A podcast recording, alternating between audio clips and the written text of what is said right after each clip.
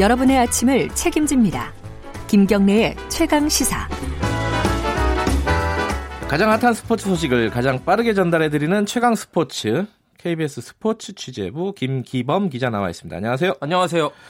어제 프로야구에서 노히트 노런이 일어났다고요? 네. 노히트 노런이 정확하게 뭐죠? 노히트 노런은 안타를 한 개도 안 내주고 9회까지 완, 음. 완봉 완투한 거. 점수도 예. 안 주고 안타도 그렇죠. 안 주고. 예. 근데 볼넷은 주는 겁니다. 아, 예. 볼넷이나 몸에 맞는 볼 네. 이런 거는 좀 포함되어 있는 개념이기 때문에 퍼펙트 게임이 그보다 더 상위의 개념이죠. 저는 볼넷도 안 주고 볼넷도 안 주고 네. 완전히 그냥 주자를 안 내보낸 게 퍼펙트 게임이고 노히트 노런인데요. 어제 삼성이 한 거죠? 덱 맥과이어 선수가 음. 한화전에서 노히트 노런을 기록했습니다. 9이닝 동안 4사구 2개 내줬어요. 볼넷 하나, 몸에 맞는 볼 하나. 음. 네.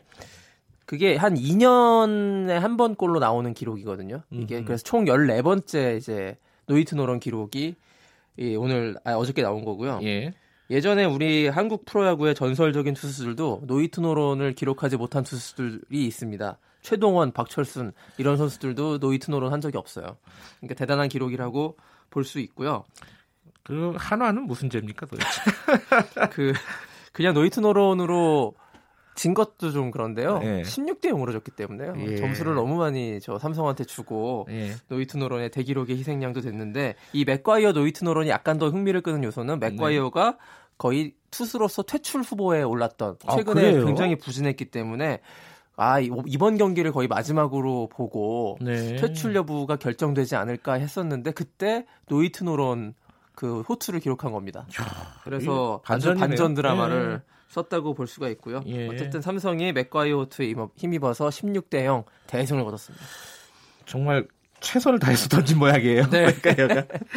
자, 프로농구 마지막 소식 알려주시죠. 이, 네. 어, 기나긴 대장정 끝났는데. 진짜 마지막 예. 프로농구 소식인 것 같은데요. 챔피언 예. 결정 5차전에서 모비스가 92대 84로 전자랜드를 꺾고 우승했고요. 네. 그 7전 4선승제에서 4승 1패로 우승한 것이고요. 네. 통산 그 챔피언 결정전 일곱 번째 우승입니다. 모비스가. 그러니까 아. 역대 가장 많은 모비스가 원래 여섯 번째 우승으로 기록 보유자였고 네. 그거를 일곱 번째 우승으로 늘린 거고 모비스가 모비스를 이겼군요. 그렇습니다. 모비스의 이번 우승 이번에 새로운 에이스 이대성 선수가 좀 떴습니다. 가든데요. 음. 네. 어, 이대성 선수가 평균 이번 그 포스트 시즌에서 17점 정도를 올리면서 아주 우리나라 선수 중에서 괄목할 만한 활약을 보이면서 우리나라 대표팀의 뭐 대표 가드로 이렇게 좀 자리매김할 만한 음. 새로운 스타의 탄생을 본 것 같습니다. 프로농구는 이제 다음 시즌 준비할 거고요. 네. 자, 배드민턴 소식이 하나 있는데 이거는 네. 법, 률 관련된 얘기네요. 재밌어서 소개해 드리려고요. 네.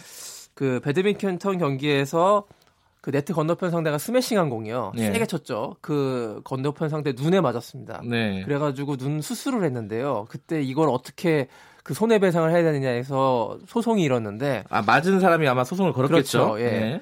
1심에서는 그 손해배상하지 말라는 판결이 있었는데 아. 항소심에서 뒤집어졌어요 이게. 손해배상 해야 된다. 예, 그래서 야.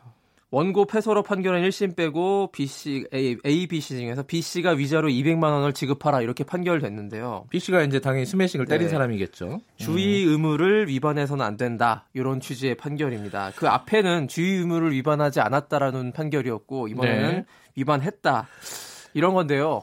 어떻게 생각하세요? 아, 저는 이게 스포츠 경기에 네. 고의성이 없었으면 이게 그 손해배상까지 해야 될 일인가라는 생각도 언뜻 드는데요. 대부분의 그 제가 좀 댓글을 봤는데 네. 댓글에 네. 배드민턴 팬들이 물론 많이 댓글을 달았겠죠. 네. 규정대로 했는데 이게 뭐가 잘못이냐, 어떻게 그 법적 책임까지 물을 수 있느냐, 도의적인 잘못은 있을 수 있으나 그렇죠. 법적 책임을 묻는 것은 좀 부적절한 것 같다. 이런 반응이 굉장히 많았는데 뭐 다른 의견도 있을 수 있습니다만 네. 그 배드민턴 치시는 분들이 그렇다고 그 상대 그 이제 법원 판결에는 이런 것도 있었습니다. 네트 그 양 사이에 어떤 그 위치 예. 굉장히 가까웠고 다른 아. 데로 칠수 충분히 있었음에도 불구하고 거기로 치는 거는 주의 의무를 위반한 것이 아니냐 이렇게 판결을 냈는데요. 예. 여기에 대해서 배드민턴 동호인들은 좀 할 말이 많으신 것 같아요. 이 음. 그렇게 굉장히 슈틀콕이 굉장히 빠르게 왔다 갔다 하잖아요. 네. 거기서 상대를 피하고 친다? 이거 굉장히 어려운 일이고요.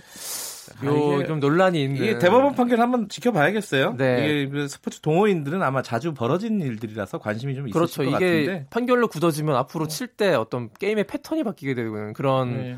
상이 될 수 있기 때문에 참고로 이제 테니스 같은 경우에 비슷한 상황에서 선수한테 공을 치는 것은 아주 비매너로 인식됩니다. 아. 그래서 좀 피해서 쳐야 돼요. 음. 근데 배드민턴은 어떨지 좀 더좀 좀 지켜봐야겠습니다만 굉장히 흥미로운 예. 판결이었어요. 대법원 판결 한번 보고요. 네. 이게 두 분이 좀 사이가 안 좋지 않았을까라는 막연한 네. 추측을 한번 해봅니다. 그럴 수도 있겠네요. 자 오늘 소식 잘 들었습니다. 고맙습니다. KBS 스포츠 취재부 김기범 기자였고요. KBS 일라디오 김경래 최강시사 1부는 여기까지 하겠습니다. 2부에서는 요.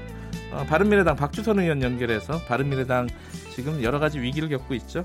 앞으로 어떻게 될 건지 어, 이야기 나눠보겠습니다. 김경래 최강시사 뉴스 듣고 잠시 후에 돌아오겠습니다.